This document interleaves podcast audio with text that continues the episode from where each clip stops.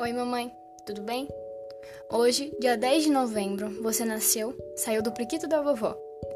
Dia 35 anos, já está idosa, hein? Mamãe, como te definir? Uma mulher forte, determinada, guerreira, linda e cheia de charme. Quero ser tão grandiosa como você.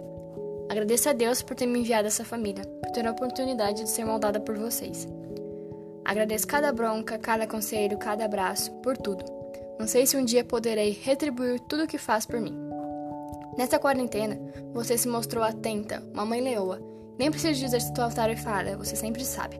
Você sempre sabe de tudo. Sabe quando estou triste, quando estou estressada, sabe me aconselhar e agradeço muito por isso.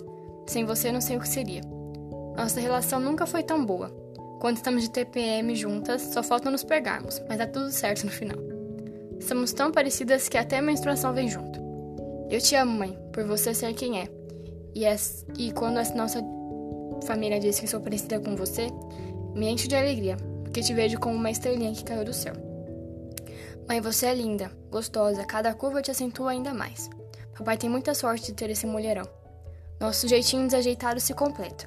Você é multitarefas, mãe. Você trabalha, cuida da casa, cozinha, muito bem, por sinal. O maior exemplo é nosso buchinho cheio. Cuida das finanças, faz mercado, médico, faz compras. Parece que tem mais braços que um povo. Tenho orgulho de você como mulher, mãe, como trabalhadora, como mãe, como melhor amiga e como esposa. Meu amor por você é infinito. Desejo que sejamos sempre parceiras, mamãe. Eu te amo.